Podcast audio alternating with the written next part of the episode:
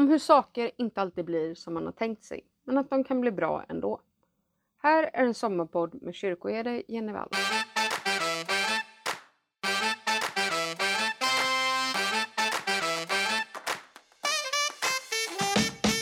Det finns tillfällen i livet som bär på ett före och ett efter.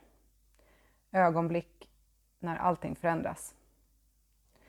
Det kan ske på det kollektiva planet, i den stora världen eller i min egen lilla verklighet.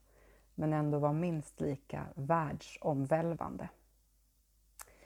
Den 11 september 2001, den 7 april 2017, den 24 februari 2022. Det är sådana dagar. Då världen för alltid förändrades och ingenting längre var som förut. Dagar som bär på ett före och ett efter. De datum som bär katastrofer i mitt liv, de har nog vare sig varit fler eller svårare än någon annans, men de har format mig till den jag är. På samma vis som världens katastrofer, de som fick oss att lära oss att inte packa vätskor i handbagaget efter 11 september, eller som lärde oss att alla festivaler och event som samlar mycket människor på en och samma plats måste ha stora betongsuggor placerade kring sig. På samma vis som vi har lärt oss av världens kriser och katastrofer så har de kriser som jag mött i mitt liv lärt mig någonting. Erfarenheter som jag faktiskt tror gör mig till en bättre människa. En mer ödmjuk människa. En mänskligare människa. Och kanske är det så att livets stora utmaning och uppgift är att vi ska formas och omformas genom de erfarenheter vi gör oss så att vi kan bli allt mer mänskliga. Så att vi kan bli allt mer älskande människor. Jag heter Jenny. Jag är präst och kyrkoherde och det här, det är min sommarpodd.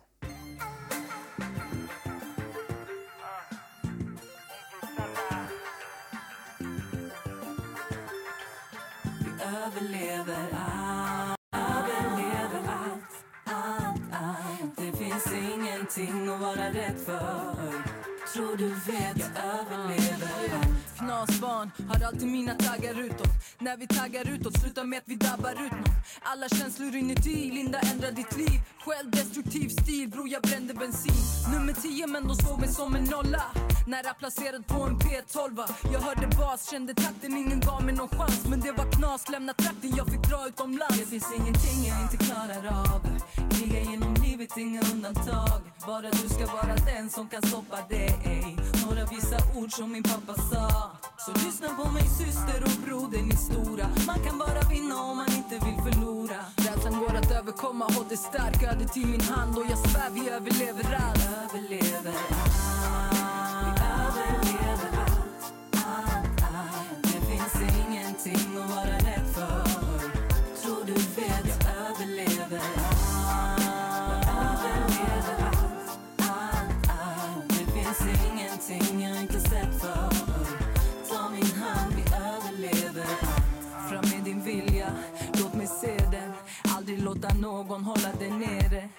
Hjärtat står i lågor, passionerat. Påminns om det varje gång de applåderar. Jag fick inse mitt värde, jag var vilse på vägen. Finns ingenting här i världen, jag minns den långa färden. Gravid med två barn, fick höra jag var skitung Familjeliv och karriär, ingenting var fridfullt. Drömmarna jag haft kontra livets gång. Skitkontrakt, alla tjafs, vägen dit var lång. Nu var man äntligen på rätt spår. Redline queen, Adidas dress på. Finns ingenting jag inte är beredd på.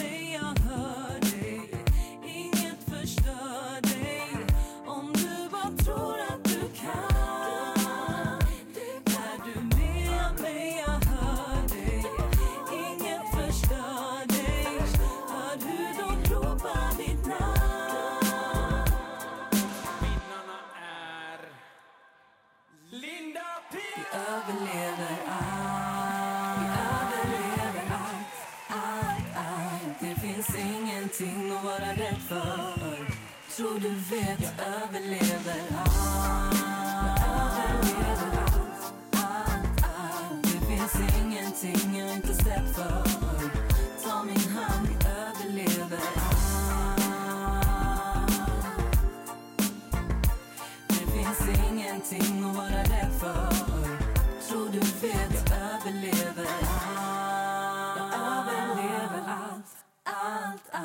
Det finns ingenting jag inte sett för Ta min hand, vi överlever allt Jag stod i en pöl av vatten och blod. Det var mitt i sommaren, solen den gassade och himlen var så där oskyldigt blå som Ted Gärdestad sjöng. I magen låg mitt ofödda barn. Han som inte skulle komma ut till världen förrän om åtta veckor. Kroppen, den ville något annat. Pang! Känslan som drabbade mig var rädsla. En sån där panikartad rädsla, ni vet. En sån där rädsla som gör det svårt att prata, att tänka, att röra sig. Som liksom får hela kroppen att skaka. Som en il rätt genom skelettet.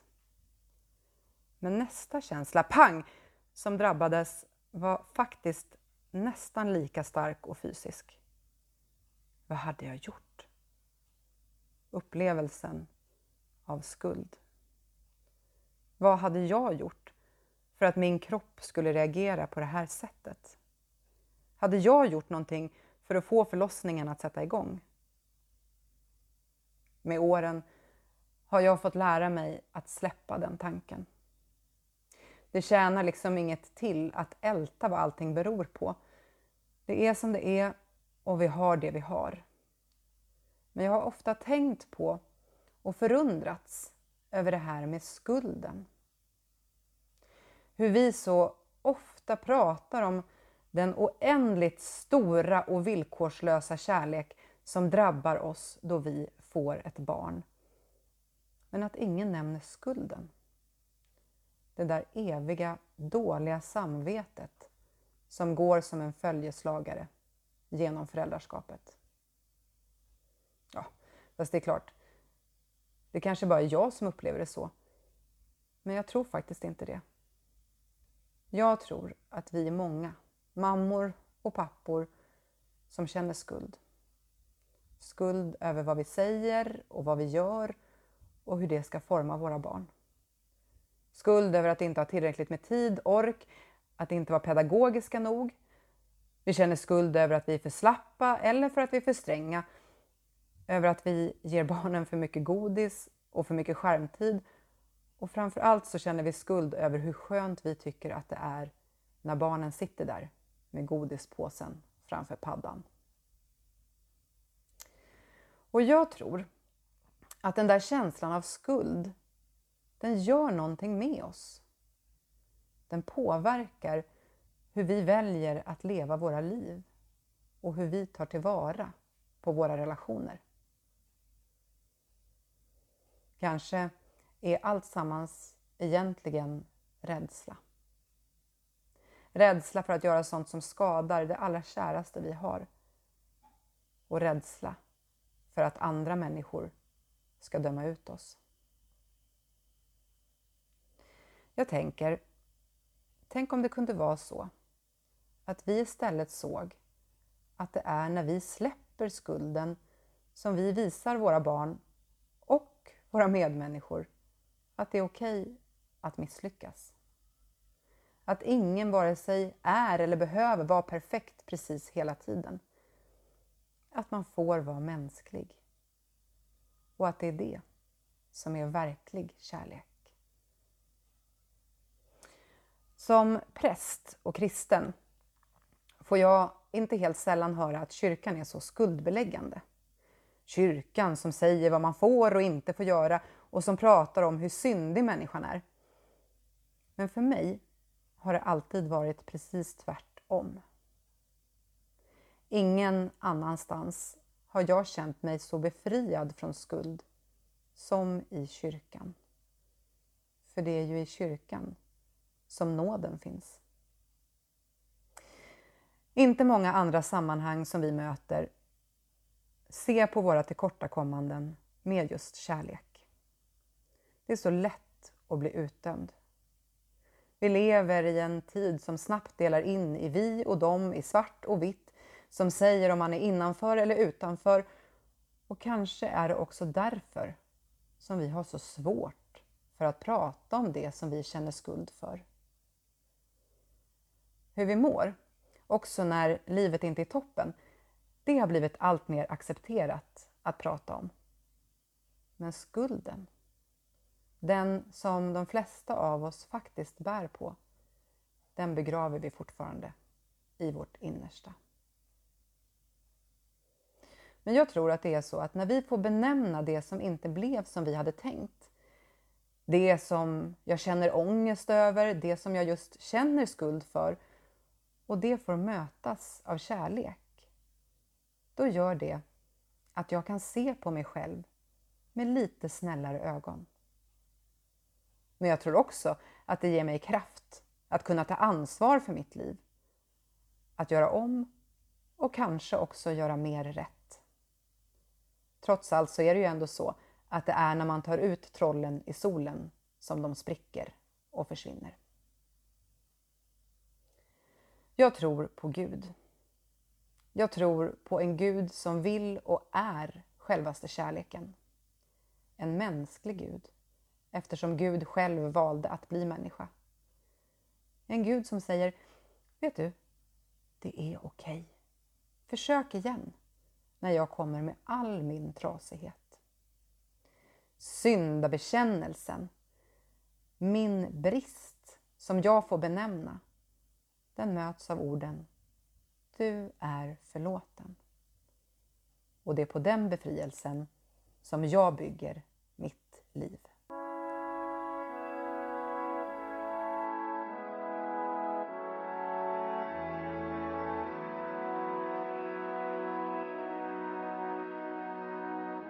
Du står fast mellan två världar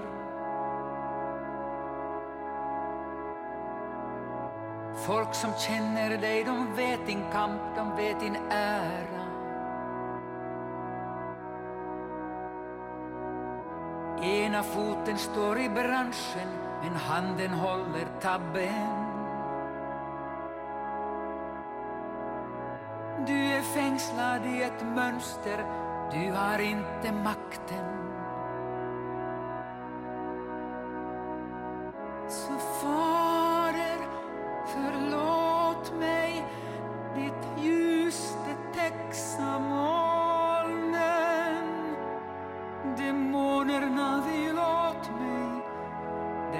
som himmelportarna har låst sig. Så Fader, förstå mig, ditt ljus det täcks av molnen.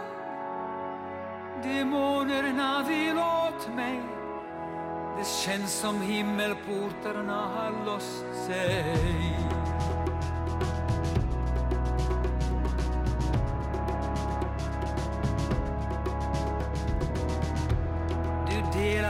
Inte brödet med folk du aldrig svält med. När regnet faller bakom, du ser dem inte följt med. Det lilla barnet i dig, han är så vilsen. Utåt sett är du den där sköna gettoprinsen. Aldrig vänt kappan efter vinden, för här står vinden still. Har format dig till den där hårda killen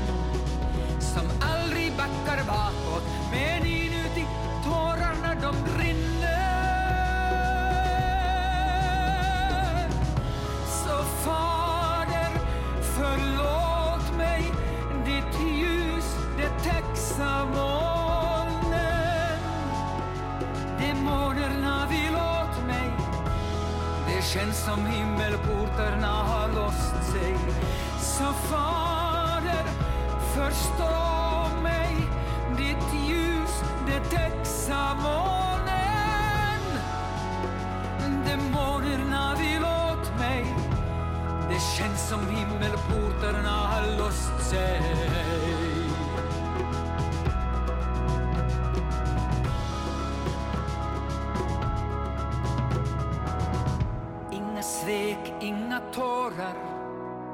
Du är större än så. En krigarsjäl hittar andra då när ni var små. Nu ni skiner, ni bygger upp varandra. Inget ska få slå er, ni är här för att stanna.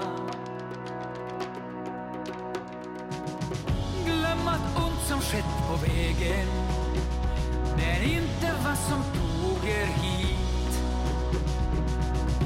Inte lång bit kvar av färden, lejonhjärta, det är ni.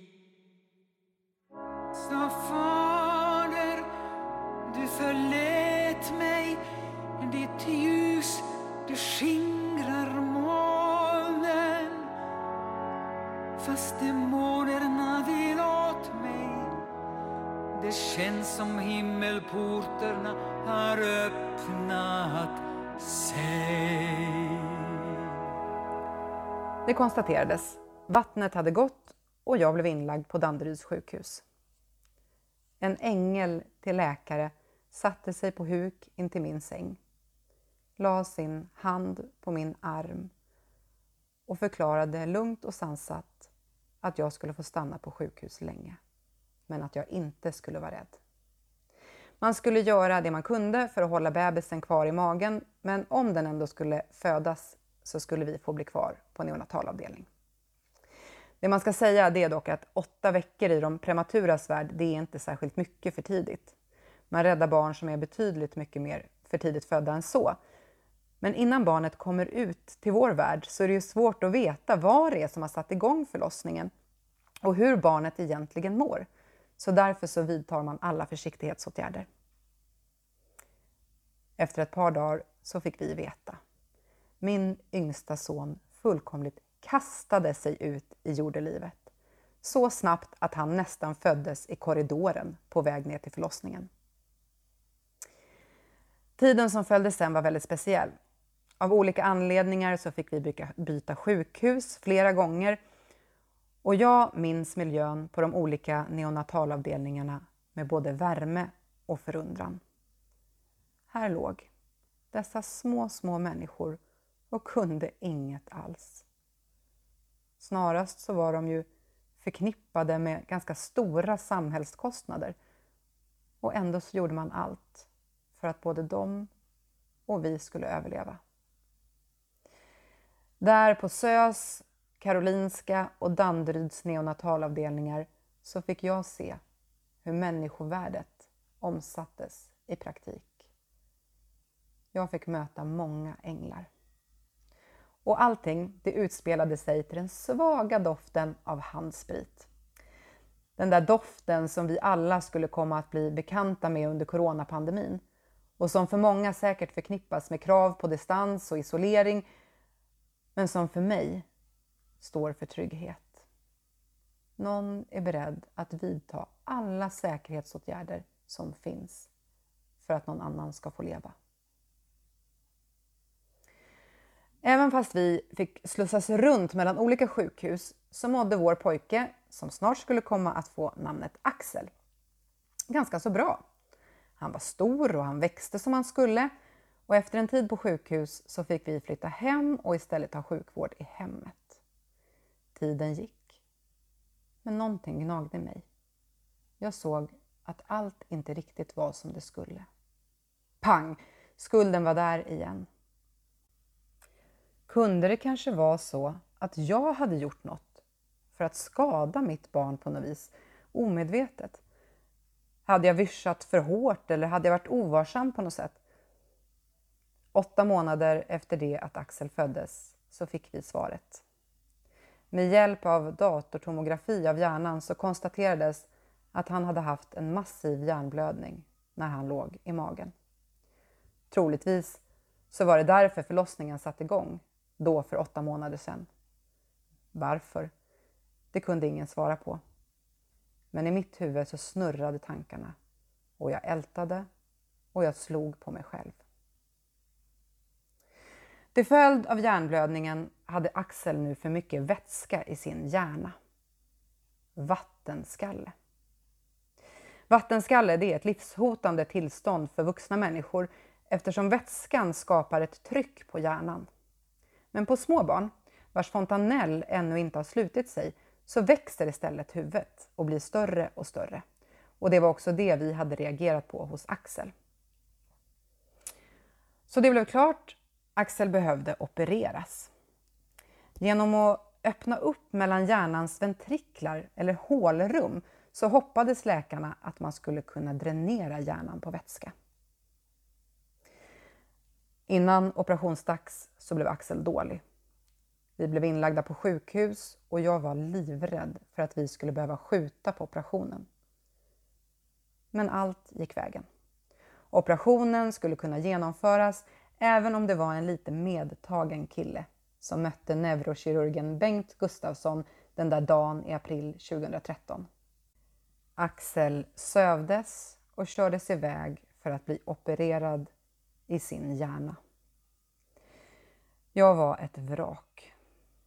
Rädslan satte sig i kroppen och var rent fysisk. Jag minns inte sådär jättemycket från de där timmarna på sjukhuset mer än att jag mådde fruktansvärt dåligt. Jag vet inte om vi pratade särskilt mycket, Axels pappa och jag, vad vi sa, om vi tröstade varann. Kanske så tappade vi bort varann där i all rädsla och oro.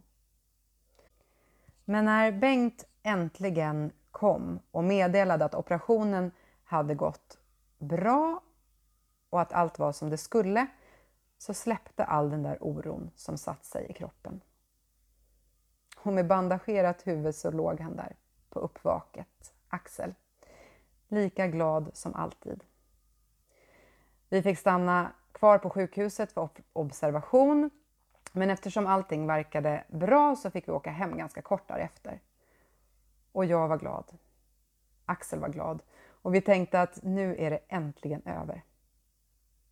Men så kom den där smygande känslan igen.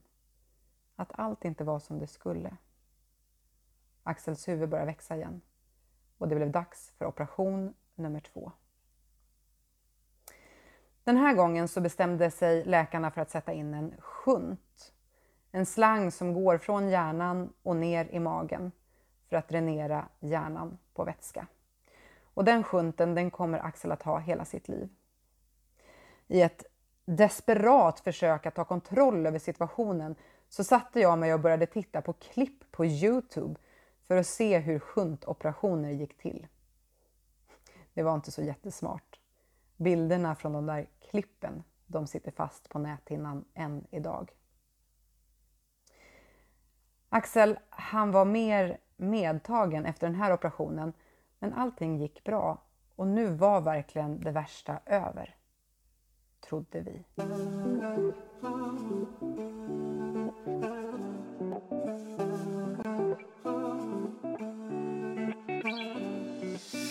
Yeah, det kan vara över på ett ögonblick. Bedövad av tid, jag följer ödets rytm. Och jag har fått en större överblick, så jag låter mina tankar bara flöda fritt. Under marken och skog över trädtoppar. Genom allt inombords till min själ slocknar. Och jag är alltid på väg, men nu känns det som att hela våran värld är isärkopplad. Jag är här just nu, hela min närvaro. Och jag ser ljuset i hundra miljoner färgskalor. Uh. Och ifall isen skulle brista, jag skålar varje dag som ett glas var det sista. Ser du röken? Ett ögonblick och allting kan vara över. Vet du ödet? Det enda vi är lovade är döden. Det enda vi är lovade är döden ögonblick och allting kan vara över. Det enda vi är lovade är döden. Ett ögonblick är allt som jag behöver. Hörde någon säga iskall Inte konstigt när vänner ligger i kistan. Ganska sjukt men det ger mig ändå livskraft. Lever livet till max och det har ingen prislapp yeah. Dag in, dag ut. Känner mycket press, man blir less på all skit Jag vet, allt det som går upp det går ner. Fötterna på jorden, jag är blessed och jag förstår. För mig finns inga gränser. Jobbar dubbelt så hårt, behöver inga tjänster. Kolla hur jag glänser och alla som jag känner. Om alla går till höger då kompis jag går till vänster yeah. Ser du röken? Ett ögonblick och allting kan vara över. Vet du ödet? Det enda vi är lovade är döden. Det enda vi är lovade är döden. Ett ögonblick och allting kan vara över. Det enda vi är lovade är döden. Ett ögonblick är allt som jag behöver Ser varje dag som den sista. Och ni andra taggar långt från mig. Finns ingen dag jag vill missa. Det är bara äkta jag bakom mig. Ser du röken? Ett ögonblick och allting kan vara över. Vet du ödet? Det enda vi är lovade är döden. Det enda vi är lovade är döden ett ögonblick och allting kan vara över Ser du röken? Det enda vi är lovade är döden Vet du ödet? Ett ögonblick är allt som jag behöver Det enda vi är lovade är döden Ser du röken? Ett ögonblick är allt som jag behöver Men livet skulle fortsätta utmana. I samband med Axels första operation hade man gjort en magnetröntgen för att få en bättre bild av skadan på hjärnan. Man såg att den skulle kunna påverka hans fysiska förmåga och vi hade blivit erbjudna att delta i ett forskningsprojekt på Astrid Lindgrens barnsjukhus. Och det var om just det som jag trodde att vi skulle få prata med en läkare som kallat oss till sjukhuset. Men istället så konstaterade hon ganska krast. Jag ställer diagnosen unilateral spastisk cerebral pares. Jag hamnade i chock. Hade mitt barn CP? Skulle han kunna gå, springa, cykla, simma? Skulle han kunna gå i vanlig skola? Hur skulle vårt liv komma att bli? Jag började läsa allt jag kunde om CP och jag förstod snart att CP är den vanligaste orsaken till rörelsehinder hos barn i hela västvärlden. Jag fick lära mig att CP beror på en skada i den omogna hjärnan och att beroende på var och hur hjärnan är skadad så påverkas olika delar av kroppen. Axels skada påverkar hans vänstersida. Den påverkar hans hand framför allt och funktionen i den, men också hans arm, ben, fot och öga på vänster sida. Och vi fick lära oss en massa nya saker om hur hjärnan fungerar och att det faktiskt är så att man kan träna hjärnan att jobba upp nya nervbanor för att kompensera för de delar som är skadade. Helt fantastiskt. Vi fick kontakt med sjukgymnast, habiliteringscenter, arbetsterapeut, kurator, neurologer. Det var som att en hel ny värld öppnade sig. Och vi fick så mycket hjälp. Jag är så tacksam över att vi lever i ett land där de resurserna finns och där människor med funktionsvariationer inte utesluts ur samhället. Axel, han började på förskolan. Han gick fortfarande inte, utan fick hjälp av en resursperson som dagarna i ända gick med Axel i ett slags gåsele. Stackars den resursens rygg, säger jag bara. Men strax efter sin tvåårsdag så tog Axel äntligen sina första stapplande steg rätt över mitt nya vardagsrumsgolv och jag har nog aldrig känt sån lycka. Axels pappa och jag, vi hade hunnit skilja oss vid det laget. Det fanns nog många olika skäl till att det blev så. Men ett var kanske att vi aldrig riktigt kunde mötas i smärtan när livet inte blev som vi tänkt oss. Och kanske kunde vi inte heller dela de saker som jag tror att vi båda kände skuld över. olika slags skuld. Vi hamnade längre och längre ifrån varandra och de där trollen, de fick stanna kvar i mörkret. Och till slut så hade de ätit upp all vår kärlek.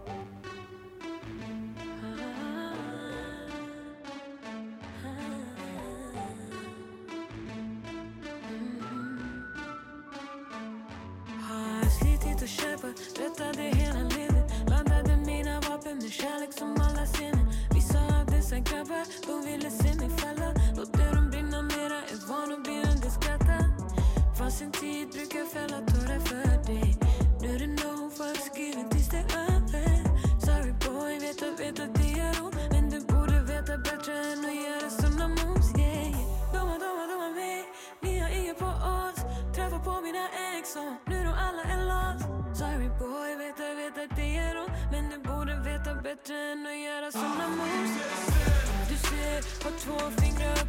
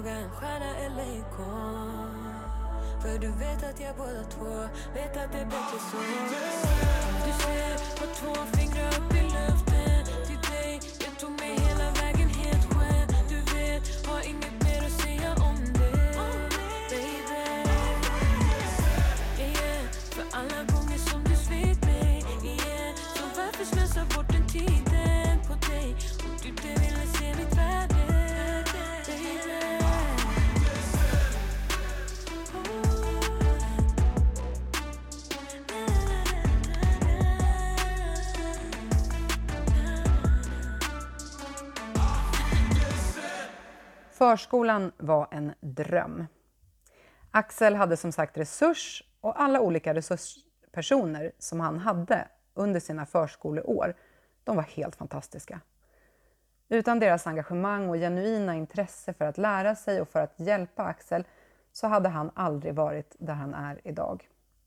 Han fick den absolut bästa grunden att stå på inför sitt fortsatta liv. Och det är något som slår mig.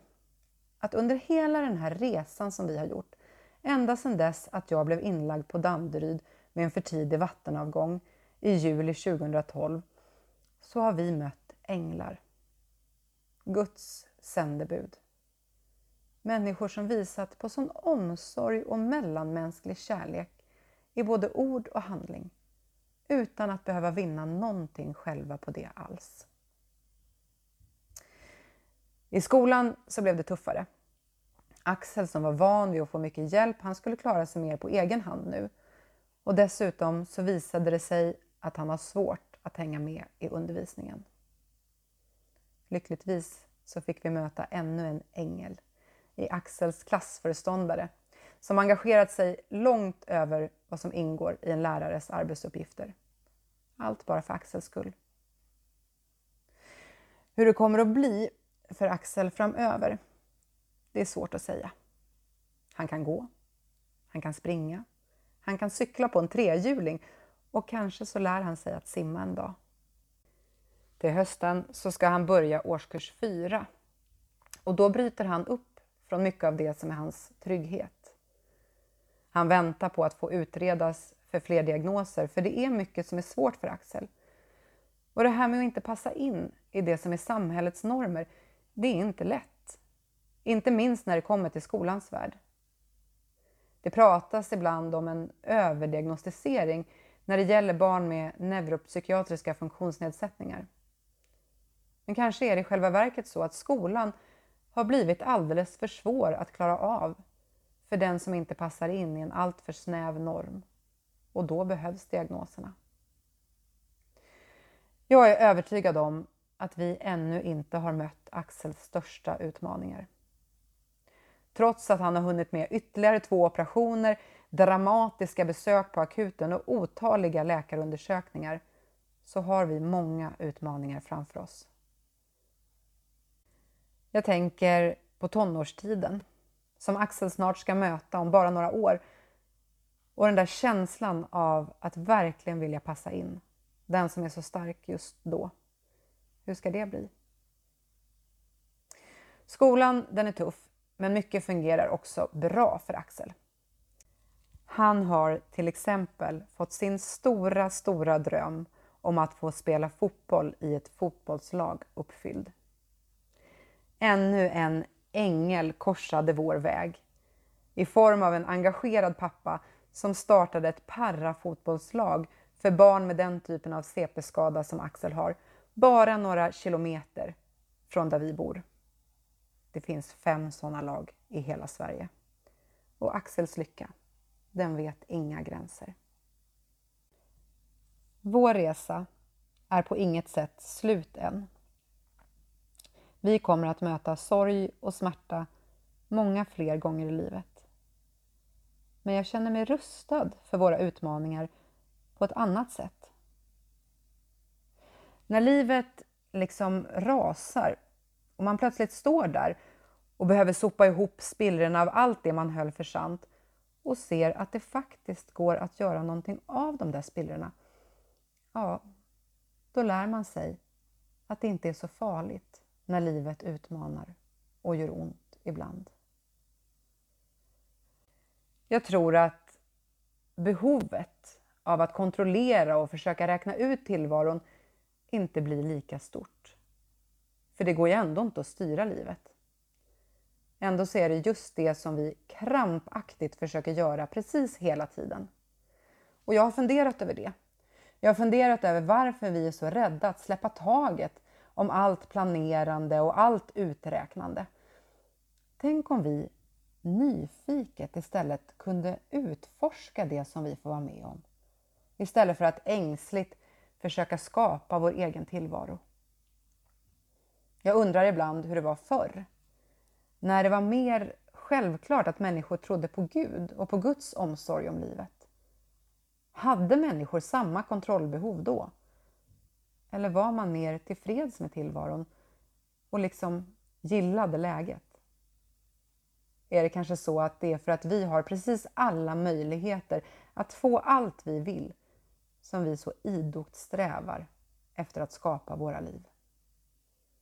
Är det kanske så att vi har gjort oss själva till gudar? Spontanitet. KK. Spontanitet. Grammofon. Helt spontan. This one nice. Spontanitet. Spontanitet.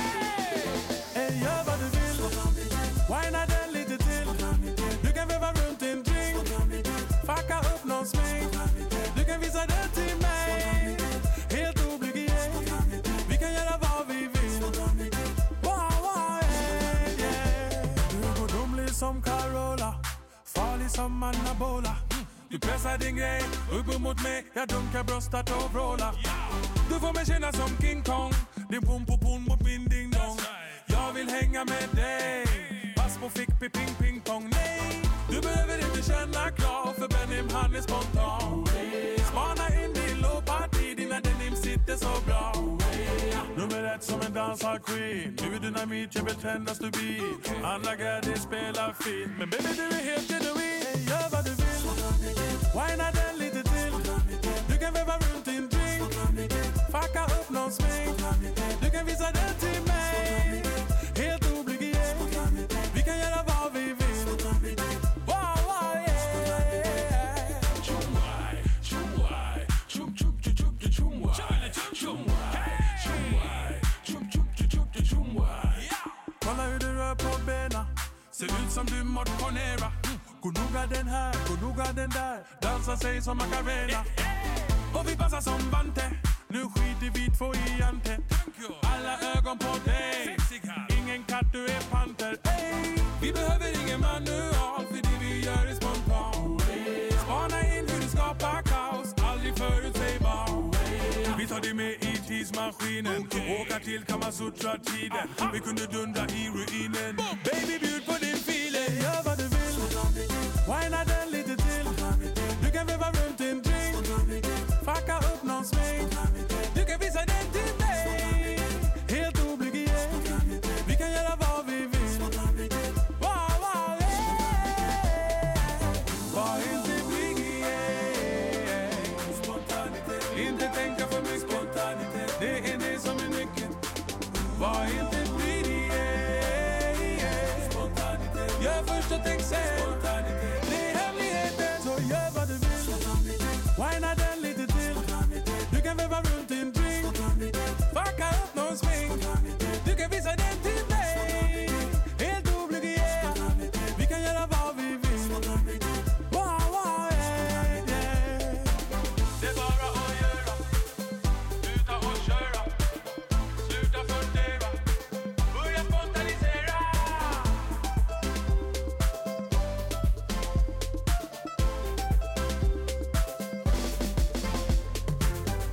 Alla de som har inspirerat mig mest i livet är kvinnor.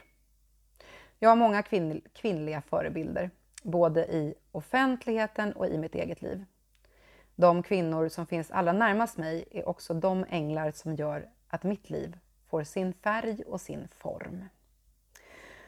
Så hur kommer det sig då att jag lever med föreställningen om att en man ska göra mitt liv komplett? Tvåsamhetsnormen, den är fortfarande stark i vårt samhälle. Visst är det så att det finns en större acceptans idag när det gäller olika samlevnadsformer och att leva som singel är inte alls lika stigmatiserat som det var förr. Och det är bra att det är så. Men normen att leva i en parrelation, den är fortfarande väldigt stark. Och det blev jag varse, inte minst när jag skilde mig. Vad gör man egentligen med den där eviga singeln när det ska bjudas på parmiddag?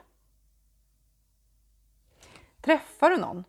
är ofta en av de första frågorna som vänner som jag inte har sett på ett tag ställer till mig när vi ses. Är det så att vi fortfarande idag, år 2022, mer eller mindre omedvetet värderar en kvinna utifrån hur åtråvärd hon är i en mans ögon? Visst förstår jag att den där frågan, eller meningen ”men du som är så snygg och trevlig, du borde väl inte ha problem att träffa någon”. Jag förstår att allt det där är sagt i all välmening. Men det signalerar ändå något. Det finns en värdering bakom orden. Vi tar liksom för givet att en kärleksrelation är något som den som lever ensam ständigt längtar efter. Som att tvåsamheten är livets största mening och mål. Självklart är det så att livet blir rikare när vi lever livet i relation. Men vi människor, vi kan ju faktiskt ha nära och viktiga relationer trots att vi lever som singlar. Och kanske så väcks eller växer känslan av ensamhet just för att andra ser på den som ett problem. Det blir nästan som en pålagd känsla av misslyckande. Och i en tid där så mycket handlar om att inte exkluderas så blir singelskapet ibland till en skam. Träffar du någon? Ja, svaret på den frågan kan nog inte bli annat än ja. Jag måste ju ändå villigt erkänna att jag inte har legat på latsidan när det kommer till dejtandet. Jag har ju för guds skull till och med dejtat i TV.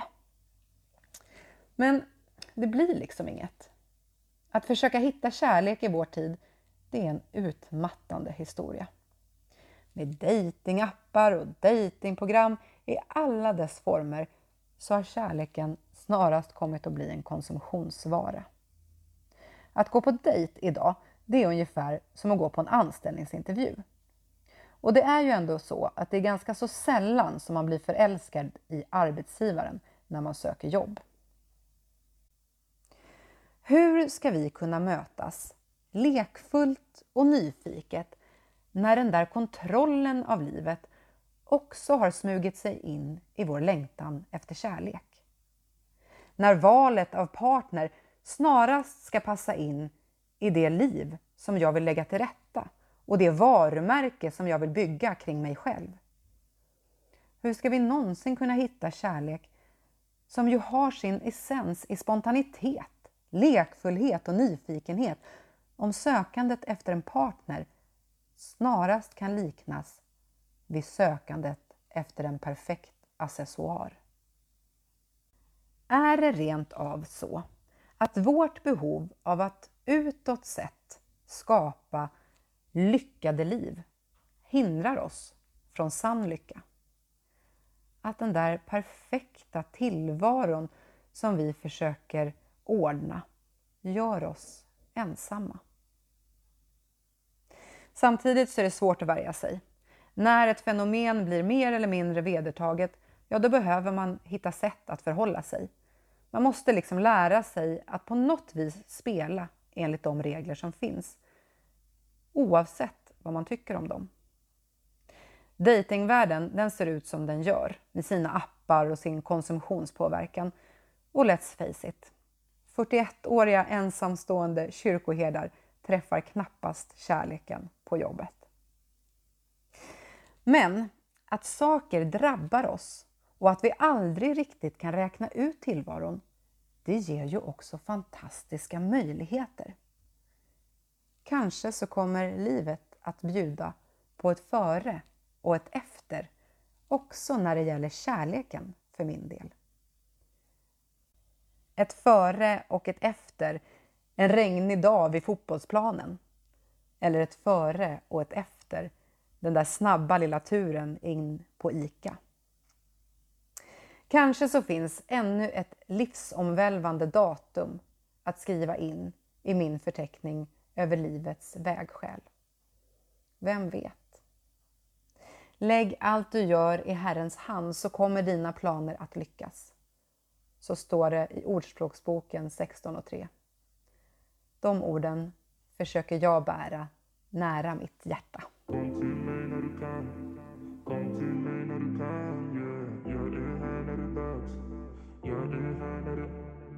Jag vet att du söker någon att dela ditt liv med. Jag ser du försöker, men du blir bara sviken. Ingenting är över. Håll bara huvudet högt. Inte lätt när man letar love, yeah. Du blir chockad varje gång och du tänker wow. Varför alla män du ser måste vara en clown. Du vill bara hitta en som kan hold you down, hold you down. Du blir chockad varje gång och du tänker wow Varför alla män du ser måste vara en clown Du förtjänar bättre, jag är här för dig babe.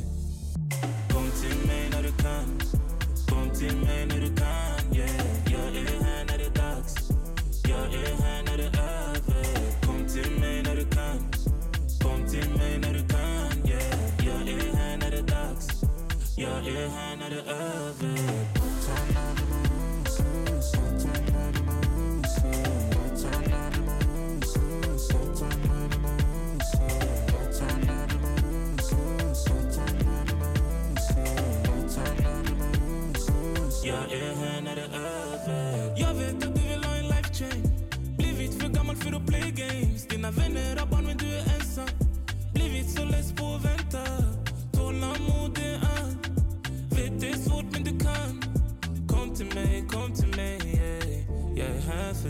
chockad varje gång och du tänker wow Varför alla män du ser måste vara en clown Du vill bara hitta en som kan hold you down.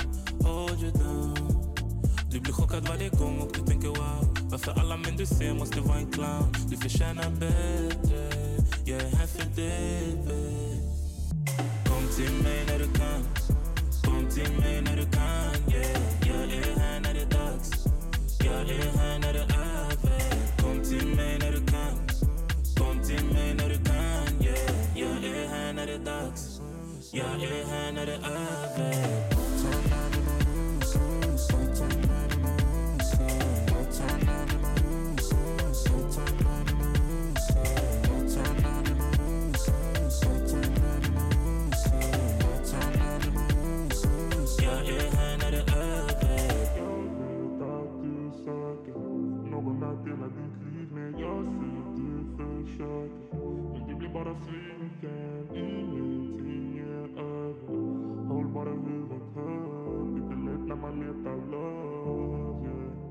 Ja, det finns sannerligen tillfällen i livet då allt förändras. Som för alltid kommer att bära på ett före och ett efter. De kan innebära sorg och smärta, ibland mer än vad vi människor tror att vi någonsin ska klara av. Men de kan också bära på äventyr. Större, bättre, roligare och mer omvälvande än vi någonsin kunnat ana. Och kanske är det så att allt hänger ihop. Att smärtan liksom är en del av tillvaron för att vi ska förstå att vi behöver ta vara på de där ögonblicken då lyckan griper tag i oss.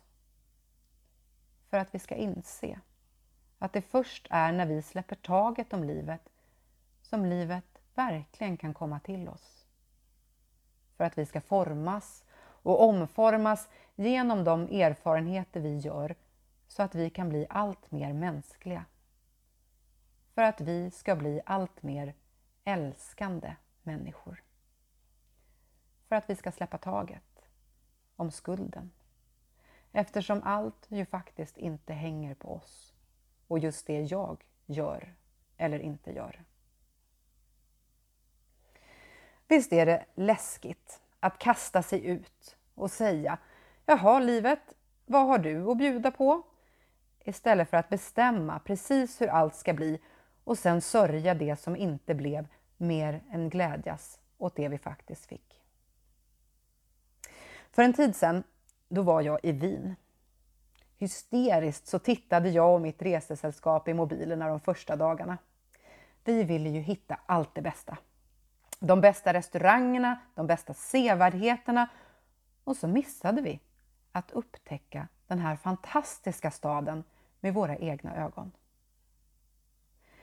När vi blev varse om att vi höll på med det här, då bestämde vi oss för att närma oss staden och resan mer nyfiket. Och tänk, då blev vår resa både mer planlös och så mycket mer innehållsrik. Jag fick uppleva ett av mitt livs största sakrala, andliga och gudsnära stunder i Stefansdomen. Och som av en händelse så råkade vi gå förbi en festival och få lyssna till Wienerfilharmonikerna. Allt för att vi släppte taget om våran vilja att ha ut det bästa.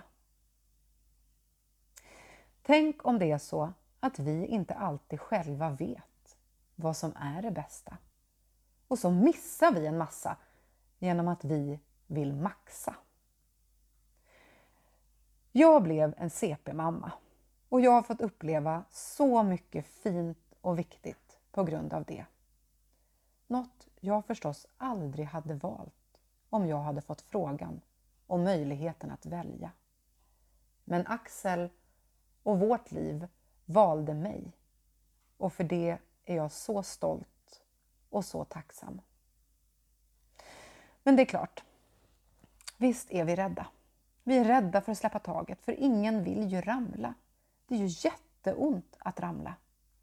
Men grejen är bara den att ramlar, det gör vi alldeles oavsett vad vi vill. Ingen kan värja sig från livets fallgropar. Men jag tror att vi kan lita på att Gud sänder änglar som hjälper oss upp när vi faller. Och någon gång i livet, kanske till och med oftare än vad du tror, så är det du som är den ängeln för en annan människa. Du är den som får ta emot någon som faller. Ja, om du inte är för upptagen med att planera ett perfekt liv som ska passa ditt Instagramflöde, det vill säga.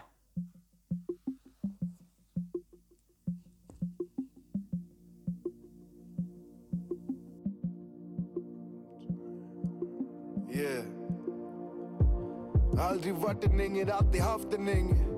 Kanske en liten hejaklack utav dem bror. Akta mig för bängen, axa över stängslet. Sången det var länge, lever drömmen bror. Snurra sena nätter med Adidas barn. Hängde runt i Gucci-ställen, låtsas man var likadan. Surfar ruschen, tvungen tackla vågorna som triathlon. Yeah.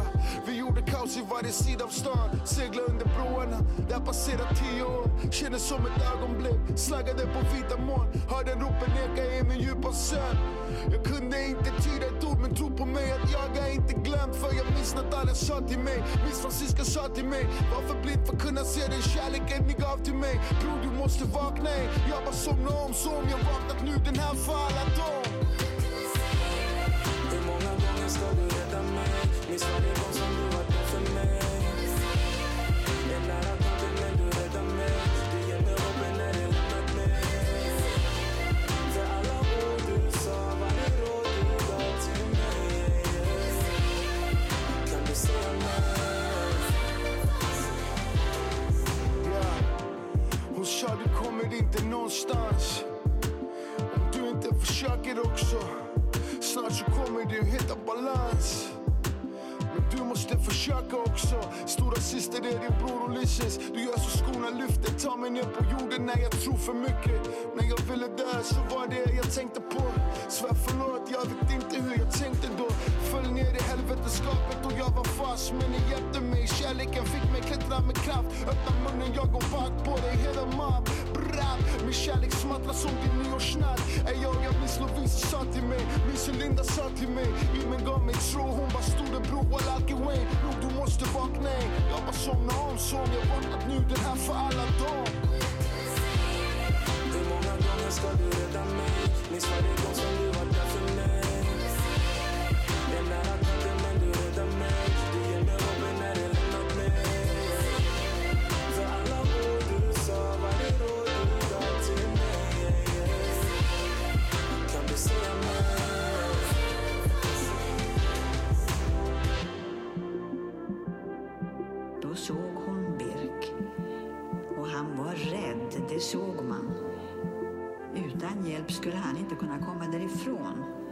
Förr eller senare skulle han störta ner i djupet när han inte orkade längre. Ronja tog skinnremmen som hon bar hoprullad vid bältet och firade ner den till Birk. Här! Du kan börja klättra när jag ropar.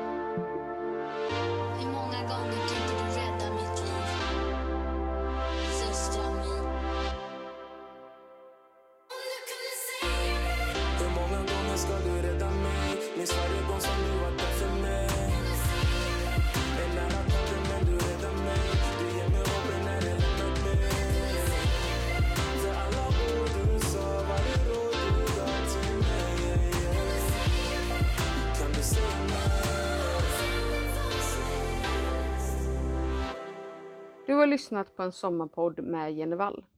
Jenny har sedan 2018 varit kyrkoherde i Salems församling. Men hon går nu vidare till en tjänst som kyrkoherde i Vantörs församling.